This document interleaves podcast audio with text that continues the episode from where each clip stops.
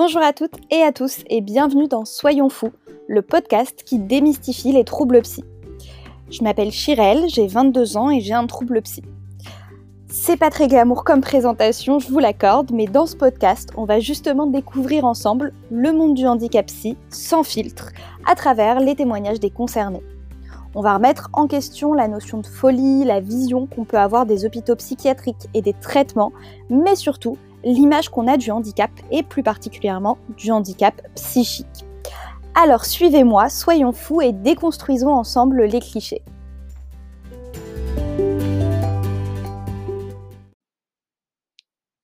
Bonjour à toutes et à tous et bienvenue dans ce troisième épisode de Soyons fous.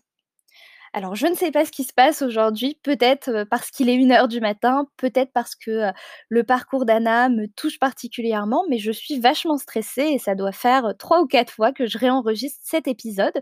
Donc, j'espère que cette fois-ci sera la bonne, comme j'espérais pour les 6 fois précédentes.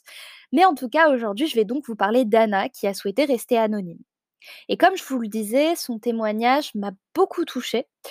Peut-être parce que je me reconnais dedans et que je me revois à son âge, mais surtout parce que je trouve que dans sa façon de raconter, on la sent pleine d'énergie, d'envie de s'en sortir, et pourtant on sent aussi l'impact que peuvent avoir ces troubles qui font partie de son quotidien.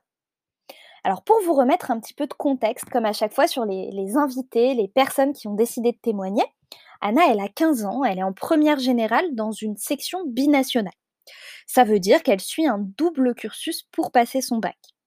Son rêve plus tard, ce serait de s'orienter dans la recherche ou bien de faire une école d'ingénieur. Côté passion, elle aime la natation pour être dans sa bulle, comme elle me l'a dit, et l'écriture plutôt pour la catharsis que ça lui apporte quand elle va mal. Euh, elle aime en particulier la poésie, les poèmes. Anna, elle a été diagnostiquée dépressive et avec des troubles du comportement alimentaire.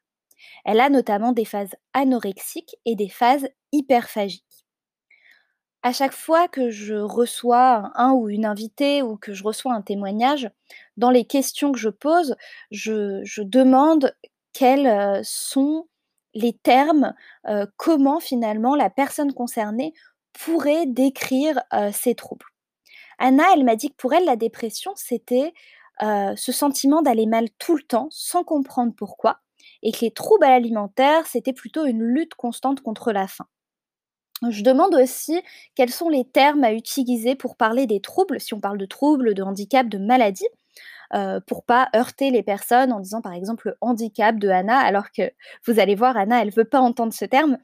Euh, donc pour elle, euh, elle parle plus de troubles mentaux ou de maladies mentales, parce que ça lui permet d'inclure plus de réalités euh, différentes elle m'explique que selon elle, il y a une gradation dans les termes qu'on utilise. Par exemple, le terme de handicap, elle considère que ça a quelque chose de l'ordre de la pathologie et donc que c'est plutôt péjoratif. Et pourtant, il y a là une petite ambivalence parce qu'elle rajoute que elle a quand même l'impression que les personnes concernées par des troubles sont en quelque sorte inadaptées à la société dans laquelle ils évoluent, qu'ils sont handicapés par leurs troubles. Mais Toutefois, le terme handicap a quelque chose de trop négatif pour qu'elle veuille l'utiliser. Alors, comme toujours, avant de continuer, je voudrais vous apporter quelques éclairages médicaux sur ce que sont ces troubles. Comme d'habitude, je le répéterai à chaque fois, je ne me prétends pas médecin, j'ai pris des définitions un petit peu officielles et j'ai essayé de les simplifier pour qu'on comprenne au mieux et que personne ne se retrouve perdu parmi tout ce jargon euh, médical. La dépression, c'est un trouble de l'humeur qui est caractérisé par des épisodes de baisse de l'humeur, donc par exemple de la tristesse, accompagné souvent d'une faible estime de soi, de perte de mémoire, de perte ou de prise de poids, de perte de plaisir pour des activités qui habituellement étaient ressenties comme agréables, des activités qui étaient appréciées par les personnes concernées. Alors on ne peut pas parler d'une seule forme de dépression. On a des épisodes dépressifs, des dépressions chroniques, des dépressions saisonnières, des burn-out. Et en fait, ces différents termes, ces différentes formes de dépression, elles varient en fonction des individus. Et pareil, les symptômes que j'ai évoqués plus haut euh, peuvent être totalement différents en fonction des personnes, voire inexistants dans certains cas. Pour ce qui est de l'anorexie mentale, ça touche souvent des femmes. C'est 2% des femmes qui connaissent l'anorexie à un moment ou à un autre de leur vie. Et c'est un trouble du comportement alimentaire. C'est la conviction de se sentir trop grosse, peu importe son poids, et de se voir différemment de ce qu'on est réellement. Et tout ça, ça va pousser les personnes concernées à réduire les apports caloriques, les graisses, les sucres, les viandes, tout ce qui selon elles pourrait leur faire prendre du poids. Et du coup, ben, forcément, ça entraîne une perte de poids assez rapide. Et souvent, dans l'anorexie mentale, il y a quelque chose de l'ordre du contrôle. C'est reprendre le, le, contrôle sur son corps. C'est avoir un besoin de contrôler son corps. L'hyperphagie, au contraire, c'est un petit peu la perte de contrôle puisque c'est un trouble du comportement alimentaire qui désigne l'ingestion de quantités de nourriture supérieure à ce que l'organisme dépense et qui entraîne parfois une perte de poids. On va aussi parler d'hyperphagie boulimique. Là, il y a, comme dans l'épisode différent, un petit peu, l'épisode précédent, pardon, une sorte de frontière un peu floue entre l'hyperphagie et la boulimie, puisque la boulimie, c'est l'ingestion en grande quantité et en peu de temps d'aliments, avec des comportements compensatoires. C'est-à-dire, alors la plupart du temps, il y a des comportements compensatoires, c'est-à-dire le fait d'aller se faire vomir après, par exemple. Alors que l'hyperphagie, dans certaines définitions, c'est justement le fait de ne pas aller se faire vomir après. Et le problème de ce terme hyperphagie, c'est que c'est pas seulement un trouble psy. En fait, l'hyperphagie, ça peut être aussi un trouble de l'organisme de manière générale. Donc ce terme d'hyperphagie, il est un petit peu flou. si vous voulez l'imaginer un peu plus simplement, ça, peut être, ça peut être comparé à de la boulimie. En tout cas, j'en parle dans le premier épisode où je vous racontais mon parcours, donc n'hésitez pas, si vous voulez comprendre un peu plus dans les détails, dans la réalité, comment ça se passe, n'hésitez pas à aller réécouter cet épisode. L'hyperphagie, donc c'est un trouble peu connu puisqu'il y a cette, euh, différenciation compliquée avec la boulimie. Euh, donc si vous avez des questions à ce sujet, n'hésitez surtout pas à me les poser euh, au mail que je laisse toujours en description ou bien sur mon compte Instagram. J'essaierai soit d'y répondre moi-même, soit, comme toujours, de contacter des spécialistes pour vous éclairer. Mais revenons à Anna et à son histoire. Euh, je lui ai demandé de m'expliquer un petit peu à quel moment elle avait compris qu'il y avait une dépression, à quel moment, en fait, euh, comment elle, elle retraçait un peu son parcours. Euh, il y a quelques années, la grand-mère d'Anna a mis fin à ses jours, ce qui l'a forcément énormément affectée. Et elle était très souvent triste et en fait, elle pense qu'elle ne s'en est jamais remise, puisque c'est à partir de ce moment-là que ses troubles ont commencé. Un jour, euh, Anna, en plus de ça, elle a appris totalement par hasard que sa grand-mère était bipolaire. Et ça l'a complètement enfoncée dans sa tristesse. Et coup de massue, peu de temps après, elle a découvert que sa tante l'était aussi. Donc il y a eu un espèce de trop-plein qui fait que bah, elle est tombée dans la dépression. Puis il y a eu une deuxième étape, il y a deux ans, où elle a rencontré un garçon, qui était transsexuel et qui était extrêmement mal dans sa peau. Et alors, bien sûr, c'est pas la faute de ce garçon, elle le précise, mais c'est une étape compliquée euh, qui l'a poussé à se mutiler la première fois. Et c'est ce qui l'a poussé aussi à en parler et à être suivi. Et à ce moment-là, on lui a prescrit des antidépresseurs pendant un mois mais finalement, ça n'a fait qu'empirer son état et elle l'a poussé, euh, et ça l'a poussé à arrêter complètement son traitement, son suivi. L'année dernière, elle a décidé de reprendre un suivi qui a été écourté en raison du confinement. Et en septembre dernier, septembre 2020, elle a commencé à sentir qu'elle n'avait plus le contrôle sur la situation, qu'elle ne gérait plus et elle a décidé d'en parler à ses amis qui ont fait remonter ça à sa maman, qui l'a tout de suite emmené voir une psychologue, par laquelle elle a encore suivi à l'heure actuelle. Ce mois-ci, donc en janvier 2021, elle a rendez-vous normalement avec un psychiatre pour avoir un suivi plus euh, médical, médicamenteux, euh, notamment avec des antidépresseurs, parce qu'elle a l'impression aujourd'hui, si c'est bien fait, que ça pourrait l'aider. Anna me disait qu'elle n'avait pas forcément honte de ce suivi ou de ses troubles, parce qu'en fait, ce sont des maladies et qu'elle est consciente qu'on ne peut pas les gérer seule. Pour elle, la psychiatrie en France, c'est quelque chose qui s'améliore peu à peu, mais c'est un terme qui continue encore de faire peur avec cette image associée euh, de fous enfermés dans un asile. Le truc, c'est qu'elle, elle a grandi entourée d'amis bienveillants, donc elle se rend pas forcément compte de ce qui peut se dire à l'extérieur, mais elle a quand même assez bon espoir que ce soit de moins en moins tabou, pourtant, elle reste complètement consciente que le chemin à parcourir, il est très long et que les préjugés ont la dent dure. C'est pour ça aujourd'hui qu'elle a accepté de témoigner, justement pour que ce soit moins tabou, pour aider finalement à son échelle.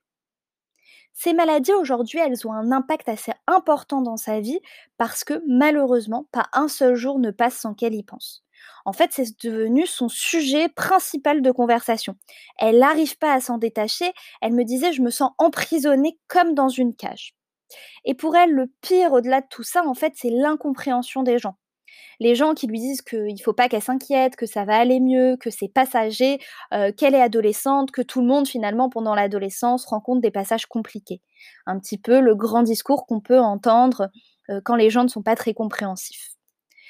Euh, pourtant, ses amis, ses camarades de leur côté, c'est plutôt positif, ils se posent beaucoup de questions, ils essayent de l'aider vraiment au mieux, mais c'est dur aussi à vivre pour eux, et elle en est totalement consciente.